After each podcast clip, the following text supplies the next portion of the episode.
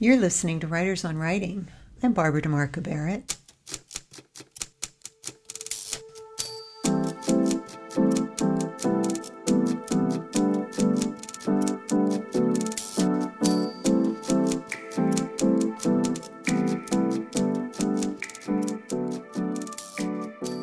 My guest today is Danya Kukafka. She's the author of the nationally best-selling novels Notes on an Execution and Girl in Snow.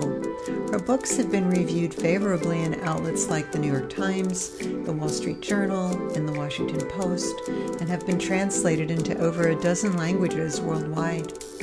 Notes on an Execution recently won the Edgar Award for Best Novel and is currently in development as a feature film. Danya works as a literary agent with Trellis Literary Management. On the show, we talked about using a time lock, keeping a process journal, point of view, how being an agent affects her own writing, genres and categories, and much more. But before we bring her on, I need to plug Patreon. If you've been listening to Writers on Writing and have found the show useful to your writing process, please consider visiting our Patreon page at patreon.com slash writersonwriting and becoming a supporter. There are perks for supporters, and any amount at all helps us to continue doing what we've been doing for more than 20 years. Also, if you can find a few minutes, please leave a show review on iTunes or wherever you get your podcasts. This will help new listeners find the show. And now for my talk with Danya Kukafka, author of Notes on an Execution. So much to talk with you about. I first of all, let me say congratulations for the Edgar. Oh, thank you so much. I'm still a little bit in shock about that. I it's bet. very exciting. Um, you can see him right here behind my desk, little Edgar Allan Poe watching over me. such a great award for this book. What what especially made me happy about you winning this award is because it's a crime novel, but the writing is so kind of poetic and lyrical and and um, I don't know does it's uh, it's more than the plot it's more than the characters it's also i mean there's so many layers to it. Um i wonder if you would we could begin with you talking about the book and how it came about yeah, so I like to say um, this is a novel about a serial killer that actually isn't about him at all. Um, it's about the women in his life who are affected and uh, by his violence and survive his violence. So it's not about the killer. It is a bit about the victims, but it's mostly about the long tentacles of violence and how they affect real living people. Um, so the book came about by my own fascination with true crime, um, with by my fascination with mysteries and thrillers, which I've always loved to read, and um, basically by seeing the same narrative over and over and over again over the years. You know, even since I was a teenager, I loved to watch crime TV, um, like network crime TV. I loved Law and Order and CSI Miami and Criminal Minds and th- those kinds of shows. And I found that the story was sort of the same over and over and over again, right? You open on a dead body, usually a pretty young dead white girl, and you follow the cops till they find the killer and then justice is served, and that's it, right? And I found even at that age when I was watching those shows, I would wonder things like, well, what about the serial killer's mother? Right? What mm-hmm. about um, the victim's family? You know, we don't really see, we don't really touch the meat of the story. It's just the same narrative served on a platter too over, over and over again. Um, and it's been that way for many years. And actually, my first book, follows that same girl in snow follows that same pattern. It's a whodunit right? You open on the dead person and by the end you find out who did it. And i knew i wanted to do something really different with this. And i was intrigued by sort of the legacy of the american serial killer as it has expanded and changed over the decades. And i knew i wanted to really dive into that. Mm. so um, there are it's multiple point of view. So we have ansel packer who is the serial killer. We we start with his his point of view. Um, but then there's Lavender, his mom. There's Saffy, who he meets in foster care, who later is after him. And then um, Hazel, who is Ansel's spouse's sister, right? Correct. I think that's twin. it. I mm-hmm. think that's it. How did you mm-hmm. decide on on them? Oh, it's actually a really long story. I wrote an early draft of this book that was told from half from Ansel's perspective, from the beginning of his life to the end of his life. Only the last chapter was set in prison. And the other half was told from a character named Blue, who's not really in the story anymore. Um, and my agent read it, and she was not particularly interested in Blue or in in the structure of Ansel's story, which glorified him in some ways. And the only part she was really interested in was the um, criminal just, justice aspect of it, the prison system aspect of it. And so that is how the countdown came into play. But the women came into play sort of after that, as she said to me upon reading this first draft, which by the way I completely threw out. Um, I there's only a single line from that draft that made it into the book, and I can tell you which one it is. Okay. Um, mm-hmm, um, but I, I really thought she said to me, well, what about the women? What about the women? And I kept thinking about that question. What about the women? What about them? And I had actually written a, a chapter of Ansel's early childhood from his perspective. And I thought, well, what if I tried it from his mother's perspective instead? And that just clicked immediately.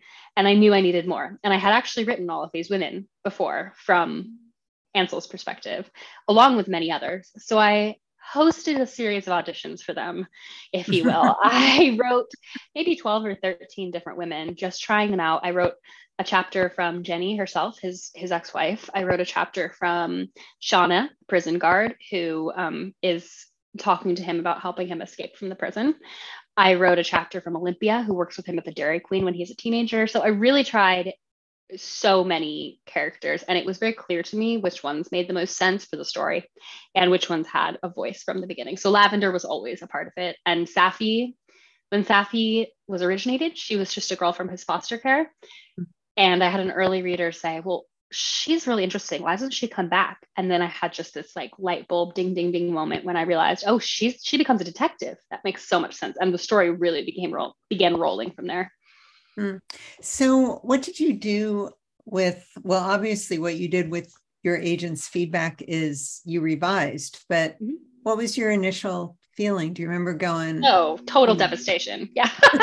I was so upset. I have this memory of um, walking home. I used to work in the afternoons at the University of Washington Library. It's this beautiful old library. Kind of looks like something out of Harry Potter. Um, and I used to I used to go there in the afternoons to write because I was tired of my house. And I was you have to walk from that library to my old apartment over this beautiful bridge. And I live in Seattle where it's always raining. And I have this memory of just sitting there struggling, struggling, struggling, not sure what to do. My agent has just told me it's all not working and just walking over the bridge in the rain, just crying like this is never going to work. And I had left my publishing job. I'd left New York, and this was really like what I was devoted to throwing myself into, and it was not working. And that was just a really important moment where I really had to look at myself and say, well, so what? If this book never publishes, if you can't figure it out, what source is going to happen? You have to write it anyway, don't you? And I was, I sort of looked at myself and said, yeah, you got to write it anyway. And that was kind of a, a, freeing moment in its own way. But you had a first novel. Yes. So it wasn't like you never did it before. exactly. Well, I had a first novel and actually I, I wrote three novels before my first novel was published. Um, I granted I was in high school and college, so it doesn't really count. I don't know, but I did. I knew I could get to the end of a story, and that wasn't the problem with this one. I got to the end of this one; it just wasn't good, and then I did, really didn't know what to do. So then what? So then I yeah. So then I started over, and it was really a process of sitting there and just thinking and feeling and, and intuiting my way through.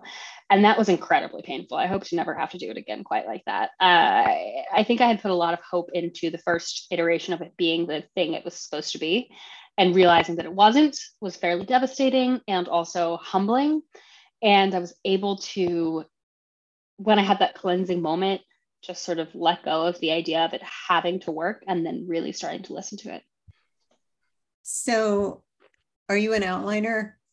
No, I wish. Uh, I'm so jealous of outliners. I try. I, you know, I outlined the book I'm working on now. I outlined, I wrote it, and then I wrote it, and then I looked at it and was like, "This is not interesting. Um, this is not the story I, I want to tell." And and it didn't work. And I've st- I've started over again. And it turns out this is just my process, and I've I've come to embrace it a lot more than I did for Notes on an Execution. Well, that's hard for a lot of writers, right? Yes. I mean, writers feel like I wrote it, I should mm-hmm. be doing something with it, right? Like, yeah. why would I do something else? I have to make this work. Mm-hmm. And for me, I think it's about writing it and then letting it grow into what it needs to become. Writing it is not the well, it is very hard, but that's not the hard part. I think listening to the story and letting it become something bigger than itself is the hard part and sitting with it over years and years and hours and hours of time and really pushing it, I think is, is the hard part for me. Hmm. So I wonder if, I mean, because you're an agent as well, so you're mm-hmm. on both sides of mm-hmm. that. I mean, I don't know. I mean, um, being an agent must make you more empathetic to what writers go through. And likewise, you probably picked up, I don't know, tips from writers and helping mm-hmm. them going, well, then I should do that. Oh, absolutely. Yeah, it, it, definitely goes both ways. And I do know a lot of the feelings that my clients have had. I know them firsthand. And I can be like, well, when I was going through this, it felt like this. And I think that's helpful in its own way. Mm-hmm. And then, yes, it's definitely true that I learned about revision from my clients. One of my clients just submitted an outline to me in the form of an Excel spreadsheet, which I had never once in my life considered. Granted, I had a lot of trouble. That's not how my brain works. So I was like, you got to turn this into a Word document. I can understand it. But it was one of those things where I was like, wow, people do things so differently. And I maybe, you know, maybe it would benefit me to change my ways in whatever form. But you're really organized, aren't you? I mean, because I heard I heard a podcast with you where you're talking about you have a process journal mm-hmm. and you know like a certain number of hours you log your hours i mean mm-hmm. talk about that talk about about doing that and why that's useful to you Yes. So I keep a really intensive process journal, which I love to just scream about on every interview I do because I think it's helpful for every writer, no matter whether it looks like mine or it looks like your own version or whatever you want it to be. Um, a small side note is I actually saw this outlined really beautifully as well in a book by Matt Bell called Refuse to Be Done. It's a craft mm-hmm. book. Um, and he advises a similar process. And I'd never seen anybody else talk about it that way before. So if you're interested in process journals, I definitely recommend Refuse to Be Done. Um, all that said, I do keep a very intense process journal. I have kept it since the beginning of writing notes on an execution. Every day when I sit down, I will log the number of hours that I work um, just to just to sort of give myself credit, right? you sat down, you did it. it. Doesn't really matter how much you got done. You still did your hour or your two hours or whatever you had to do. I log what I did that day. Uh, so I'll say, you know, I wrote this one scene of this one character. I will log what's working and what's not working. And then I will log what comes up next. So when I sit down, I can look back at the previous day and say, oh, you just need to write these two scenes next. And you already did that work for yourself of thinking, what do you have to do today? Right. And having that, it's almost like leaving a paper trail for yourself. Or, you know, they say, what's the what's the what's that um saying about driving with the headlights off? All right. You reach your right see so far. You can see, you can only see so far, but eventually, if you keep driving, you'll reach your destination, right? Yeah. Well, this is like having headlights behind you, too, right? I feel like it's, you can look back and you can see exactly where you've been at any moment in time. And it's been really particularly interesting in the expression of what's working and what's not working, being able to go back and see, oh, this one idea has been not working for six months. We got to change it. Right. And that has been really helpful too, to see the through lines of, for example, there was a character, Blue, in Notes on an Execution, who had a chapter at one point that for, I think, two years I was writing. Blue's that one blue chapter is still not working. That one blue chapter is still not working. Mm-hmm. And finally, I looked at all my journals was like, why am I still writing it? I got to change that. And now it is a Saffy chapter. It's the same plot. It's just from Saffy instead. um, and that kind of thing, you know, it really gives you a map to your own mind in, in a certain way. Hmm. You also knit, which I yes. found interesting because I knit, but I never keep it in my office and I should. So is that what you're working on? This is what I'm working on. It is, I'm holding it up right now. It is a it's going to be a, a, poncho, like a mm-hmm. color work poncho for the for the fall. Looking forward to wearing it eventually. Um, but this is a more complicated project. Usually, when I'm knitting on meetings or on um, while I'm writing, I'm constantly just going. And for that, I have one pattern that I like to knit just over and over again. It's this large blanket shawl right here. Mm-hmm. Um, it's called the Half and Half Triangles Wrap by Purl Soho, and it's just the same stitch over and over and over again for like six to eight months. Usually, it takes me about that long to make it. Um, and I, I've written, I've I knitted this entire thing while I've been working on my third book, and so it's kind of cool to have it sitting at my desk and I wear it and I wear it kind of like a little blanket.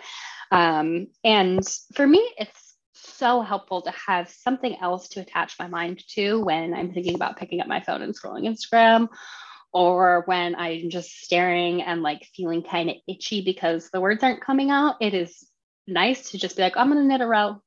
And then by the time I'm done with the row, I almost always know what I want to what I want to type next. Um, and sometimes it'll be three stitches and then I'm typing, but I haven't even noticed that I'm doing that, right? So what are you thinking when you like are you thinking when you start knitting or are you just trying to let it all blank out so that you're not like forcing yourself to think about any particular thing about the book? A little bit of both, I think. So usually when I'm doing that, I'll have my I'll have I'll be working on a scene, right? I'll have my document open in front of me. I'll have my music playing that and I always listen to playlists that I create for my books specifically that put me in the minds of the characters in terms of mood. And I have my music playing, I have my document, I have my process journal open, and I just say to myself, you just have to sit there and knit. And almost always I end up writing. It's a great idea. I'm going to bring my knitting into the office. So I really, I recommend it. So you need the most mindless pattern in the world because yeah. you actually have to think about the knitting, then it defeats the purpose because you're not thinking about the writing. right. Yeah. Collins, I, I, remember he talked about he sketches. Mm-hmm. It's like just to put the the brain somewhere else. Yeah, you know, before I discovered knitting, I actually somehow I can't hear you. What oh, happened? Oh, sorry, my phone was ringing. Okay. Um, you said before knitting. Um, before I started knitting, I had a yo-yo on my desk, and I was just kind of like playing with it like that, right? Like yo-yoing back and forth, and that was not particularly satisfying. And yo-yoing turns out it's not my thing. Knitting totally is, but it was the same idea um, of like you're just doing something with your hands, you're doing something repetitive with your body that allows your mind to unstick itself a little bit.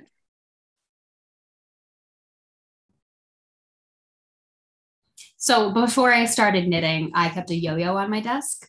Um, I think it was like an early version of what my hands needed from knitting. Um, and just, I think just a repetitive motion for the body can really help un- unstick the mind. I'm not no, yo-yoing turned out to be not like my life's hobby, but but it was helpful for a short period of time. Well, and and the thing about your hobby is that you have something at the end, right? It's with the it's amazing. Yes, exactly. At the end, I have a little blanket for my desk, so it's actually it's like it's so great, and I can look at the blanket and know that I wrote my book while I was making yeah. a blanket. It's kind of cool. I'm gonna have to look up that that pattern. Oh, I love. I really recommend it. Yeah, especially when you don't have to think and you don't even have to look right? Exactly. So I wanted to talk about the time lock. Mm-hmm. Um, you mentioned it earlier, but but you know the book really takes place over 12 hours. I mean, it doesn't because we go all these other places, right. but you know, it starts and then it's over. Talk about that and at what point did that come into play? Yeah, I love having some sense of scaffolding. Um, I think it's really important for the structure of a book for the reader to understand at the beginning that you are going somewhere definite. And I think a time lock is a really useful vehicle for that. It can be sometimes it can be a little too obvious, but I don't ever really mind that actually. I think it's okay. I like as a reader to feel that sense of urgency and tension. And I think that's what it brought for me. It wasn't always there, like I said. So um, in the first draft of the book, there was only one chapter that took place in the prison. And when I started really thinking about why I would set it in the prison, and I started researching capital punishment in the prison system and um, what executions really look like, I got very, very interested in the sort of injustices of the prison system. And that was a helpful way to structure the book and also say something on top of that. Um, so I I decided on that pretty well into the process, actually. I really like it. As you said, it, it you know, there's the tension of what's going to happen, right? Mm-hmm. I mean, he mm-hmm. has this much time. What's going right. to happen? Right. Um, and you know from the countdown, like you're going to end up at zero eventually. What's that going to look like? Right. Right. So you mentioned research um, into the prison system. Like, what did you do? What did you? Oh, yeah. Um, that was really interesting. I really wanted to get this prison as accurate as I could. So the Huntsville prison is a real place. It's where a third of the country's executions take place. And I knew I was not going to be able to get inside. Um, I, it would just take way too much finagling and you know, I didn't want to entangle myself with actual prisoners because that comes with a lot of baggage. So I ended up reading a lot of prison blogs from people who were imprisoned there um, and people who were on death row there. But what was really helpful, I, I realized I needed a local assistant, someone to actually go around the community, not necessarily into the prison, but around the community to learn about it. So, on the advice of a friend who writes historical fiction and hires research assistants for it, I um, emailed department chairs at graduate programs and asked if they had any students who would be willing to help with some research. And I found a PhD student who lived in Houston, very close to the prison. And he was able to find ex correctional officers, lawyers, and judges who'd spent time in there, um, as well as sort of scouring all of the blogs I was reading to find things like the layout of the prison, what time they get their showers, what time they get their breakfast, what the actual execution chamber looks like. Mm-hmm. And he was able to find, you know, some photos, a really, really detailed write-up. So all that to say I hired out. But I by the time I got to that point, and by the time I do my research, I usually am pretty far along in the writing process. I don't like to do a ton of research beforehand just because so many things change. Hmm. So Jenny is a really interesting character she's you know it's like you introduce her in, at the beginning mm. but we don't know who she is for a long yeah. time talk about jenny i loved writing jenny because we see her through hazel who's her twin sister mm-hmm. hazel's perspective is one of having been with jenny for her entire life um, you know she watches her sister change and grow as she's trying to change and grow in similar and different ways they're always sort of you know having that battle that all families have of power and success and ambition and whatever it is that i think is heightened for siblings and particularly heightened for twins and I, I loved writing Jenny over a span of so many years and seeing how she changes over the years. Especially, you know, there are some scenes where Jenny and Hazel are teenagers together, then there are some scenes where they're in their 40s. And I won't give any spoilers here, so I won't say much more about about Jenny than that. Um, but I do think, you know, you you often wonder who could be with a person like that. And Jenny has a lot of um, issues that she's working through throughout the book that I don't think explain why she could do something like that, but explain why she's walking with her eyes closed in some ways. And I think Hazel can see that, and the reader can see that too. Hmm. And Lavender, mom. Mm. Talk about creating Lavender. I love Lavender. She Lavender came out almost just fully formed. She I I had been thinking on the character of the serial killer's mother for so many years and questioning it and empathizing with that position or that possibility or how someone becomes that person, mm-hmm. what they might do about it for so long that by the time I sat down to write her, she felt just like a real person. Um, and I felt I felt such sadness for Lavender as I was writing her, but also I wanted to give her her life back in some ways, right? I wanted her to exist aside from him, which she's able to do throughout the book this would be a great time for you to read because I think you're going to read from mm-hmm. Lavender. I am. Excuse me, I'm going to sneeze first. Excuse me. The uh, pollen here in Seattle right now is no joke. It's like oh, spring. It's killing me. Um, all right. So the only thing you need to know about lavenders. This is her first uh, her first chapter. It's set in 1973, and she is Ansel Packer's mother. if there was a before, it began with lavender. She was 17 years old. She knew what it meant to bring life into the world, the gravity. She knew that love could swaddle you tight and also bruise. But until the time came, Lavender did not understand what it meant to walk away from a thing she'd grown from her own insides. Tell me a story, Lavender gasped between contractions. She was splayed out in the barn on a blanket propped against a stack of hay. Johnny crouched over her with a lantern, his breath curling white in the frigid late winter air. The baby, Lavender said. Tell me about the baby. It was becoming increasingly clear that the baby might actually kill her. Every contraction proved how horribly unprepared they were, despite all Johnny's bravado and the passages he quoted from the medical textbooks his grandfather had left.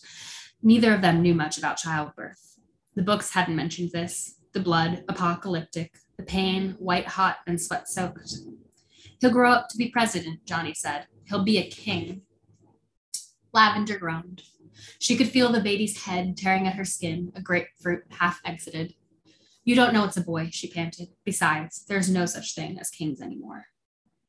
She pushed until the walls of the barn went crimson. Her body felt full of glass shards, a jagged inner twisting. When the next contraction came, Lavender sank into it, her throat breaking into a guttural scream. He'll be good, Johnny said. He'll be brave and smart and powerful. I can see his head, Lav. You have to keep pushing. Blackout. Her whole self converged into one shattering wound. The shriek came then, a mewling cry. Johnny was covered in gore up to his elbows, and Lavender watched as he picked up the gardening shears he'd sterilized with alcohol, then used them to cut the umbilical cord. Seconds later, Lavender was holding it, her child. Slick with afterbirth, foamy around the head, the baby was a tangle of furious limbs. In the lantern's glow, his eyes were nearly black. He did not look like a baby, Lavender thought, little purple alien. Johnny slumped beside her in the hay, panting. Look, he rasped. Look at what we made, my girl. The feeling hit Lavender just in time, a love so consuming it felt more like panic. The sensation was followed immediately by a nauseous tidal guilt, because Lavender knew from the second she saw the baby that she did not want this kind of love. It was too much, too hungry, but it had been growing inside her all these months, and now it had fingers, toes. It was gulping oxygen. Johnny wiped the baby down with a towel and positioned him firmly against Lavender's nipple. As she peered down at the scrunched and flaking bundle, Lavender was thankful for the dark of the barn, the sweaty damp of her face. Johnny hated when she cried. Lavender placed a palm on the ball of the baby's head, those initial traitorous thoughts already laced with regret. She drowned the feeling with assurances, murmured against the baby's slippery skin. I will love you like the ocean loves the sand. They named the baby Ansel after Johnny's grandfather. Wow, you know, that it was great to hear you read that. It makes you want to read the book again. I've read it many times. I think I'm good, but you know, I mean, because there's so much that you don't like when you read a book of the first time, there's a uh-huh. lot that you don't really notice until mm-hmm. you mm-hmm. read the book and you go, oh, Mm-hmm. So as you're reading that, I was thinking what great um, foreshadowing in that section, little purple alien, right? Yeah. I mean, yeah. it's like, and then there was something else. I something else I was thinking of is that um, most of what we find out, we find out directly. You don't do much backstory. Yeah. Talk about yeah. that. I mean, it keeps you know, it keeps the story moving and at the same time we're getting all that we need to stay in the story to, and to keep reading. Yeah i mean if you think about it almost the whole book is backstory. So if you're if you look at the present tense which is just those 12 hours counting down right? And there's maybe 10 of those sections i think maybe fewer than that actually. And they're only a few pages each. The whole rest of the book i think 90% of the book is backstory. so maybe, but it's all in scene. So that's what makes it not feel like backstory. I think it's all lived through the eyes of the reader. Right. That's mm-hmm. so great. That's such a great study mm-hmm. anyone trying to do this. like read the book. Because backstory really just loads you down and you go, well, I have to, you know, the readers have to know this but how to do that right? It's like in scene keep it yeah i always recommend i used to teach a little bit and to my clients as well i always recommend put it in scene make it as physical as you possibly can you know um, smells tastes sounds feelings those kinds of things. Um, you know it, they're so much more powerful than if you just say this happened and this happened and this happened long ago. You can say this happened and it smelled like this and it reminded him of the feeling of this. Right, right? and i think that can be so much more powerful than just saying it. And it gives the reader more to hold on to as well. Right and so, what do you think of prologues? Had you considered a prologue at all? no, I never considered a prologue for this one. I always knew that it would start with the 12 hours and that it would mm-hmm. continue on. So, no, I never thought of one. I don't dislike them though. Um, I don't ever have a problem with prologues. I have never written one though. I, I, find that sometimes I'm skipping over them, even though mm-hmm. I like them, but I, especially if they're in italics. Maybe that's it. Oh, yeah. I agree with the italics prologue. I think putting a prologue in italics can be a way of saying, like, this is not really important for right now. Right. Right. Yeah, and if it isn't, great. Put, put yeah. it if it isn't, then take it out.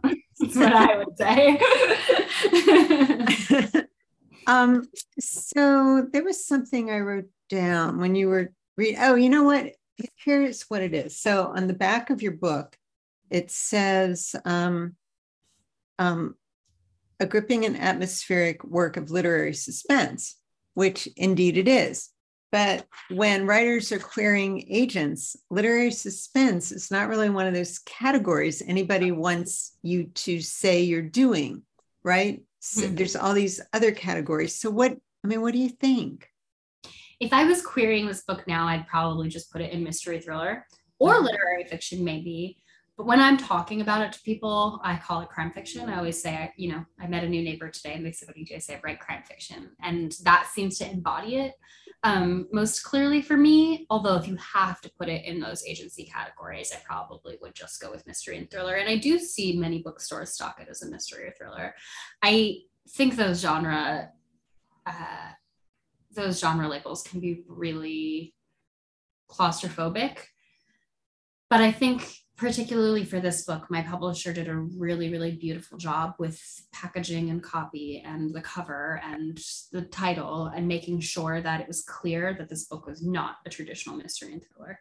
Because right. I think if, if people picked it up wanting that, they would be disappointed. right, mm-hmm. right. And yet it won the Edgar. and yet, yes. uh, but, you know, what's interesting is like the Edgar is about crime writing, right? And I do think it's crime fiction. Right. And mysteries and thrillers are a subset of crime fiction, or that's how I look at it. Yeah, yeah, definitely. But the literary suspense, I mean, that's always what I'm attracted to, right? Mm-hmm. Me too. So, you know, I love that it was there and that it won the Edgar. Just that's perfect. So, who do you read for pleasure? Like, who do you read now?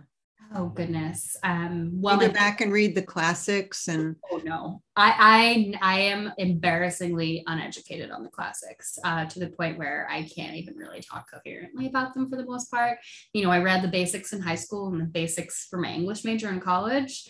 Um, but aside from that, I've never read a classic voluntarily. I'm really bad and embarrassing and uncultured. But I do love contemporary fiction and you know, I haven't been reading a ton of it on paper. What I've been doing lately is audio um, because I can just fit that into my life more easily. You know, I'm walking the dog or cleaning the house or folding laundry or whatever it is. I'm able to gardening, you know, um, knitting for that matter. um, I'm able to just put on on an audiobook. And right now I'm reading Demon Copperhead, the Barbara Kingsolver book that just won the Pulitzer and beautiful as I knew it would be. There are a couple books that I start on audio. Um, for example, The Paper Palace uh, by Miranda. Oh, I'm gonna forget her last name. Um, yeah. You know, uh, where is it? I have it right here. It's off the tip of my tongue. It's a Riverhead book. I loved it. Miranda Cowley Heller. Um, I think that's right. I hope that's right. Anyway, I started that on audio and I got, I listened to the first page and was like, oh no, this writing is so good, I have to read it on paper. And every now and then that happens to me. Um, my favorite book recently that I can really say with strong conviction is my favorite book is Tomorrow and Tomorrow and Tomorrow by Gabrielle Zevin, which I'm sure you've heard of and talked about before. Oh, yeah. Sure. I was just blown away by that book, by the power of it, the structure, the writing, all of it was just incredible. And I was so moved by it. So, do you represent what you read? I mean, like what, the books you're talking about now, or do you represent? Are you like any in any kind of niche? You know, I only do yeah. this or that, or yeah, I represent pretty much what I like to write and what I like to read. I represent some I call it literary fiction with a mystery or thriller bend to it um, literary fiction with a speculative bend to it I really like. So um, this book behind me, Walk the Vanished Earth by Erin Swan, it has aliens in it, but it's actually a literary novel about a family over many generations. Mm. Um, and so that's kind of, I like literary fiction wearing some kind of genre sunglasses is what I say. That said, I do go a little weirder. Um, so I, I like my weird little books. I've got one um, called The Invisible Hotel coming out next spring by an mm. author named Yeji Y. Ham. She's a debut. And it's a sort of coming of age horror novel set in Korea in a small town where every family has a bathtub full of their ancestors' bones that they have to wash every day. Um, and it's this super kind of structurally experimental book. Her voice is so unique. Mm-hmm. Uh, so, that kind of thing, when a book really blows me away and what it's trying to do that's completely different from anything else I've ever read, genre almost doesn't matter uh, to me. Although I will say I'm I always represent dark books. I'm never doing I don't do rom coms. Um, most of my books are incredibly dark, if you can imagine. Sounds good to me. Um, so anyway, I think we're getting to the end of our time, and I wonder if um, you have any tips or just advice for the writers listening, especially maybe the writers who are going through drafts of novels, mm-hmm. maybe starting to approach agents. Mm-hmm. I don't mm-hmm. know. There's a lot of a lot of writers out there that are trying to figure it out and yeah. Yeah, the difference in my mental state and my process between writing my second book and my third book has been fairly drastic in that I've realized one thing and that is that kind of no matter what happens with your book, you should want to write it anyway. And that's the point of it. The point of it is writing it. The process is the point of it. You can get published, you can win awards, you can get big TV deals, whatever you want. There will always be something else you can get.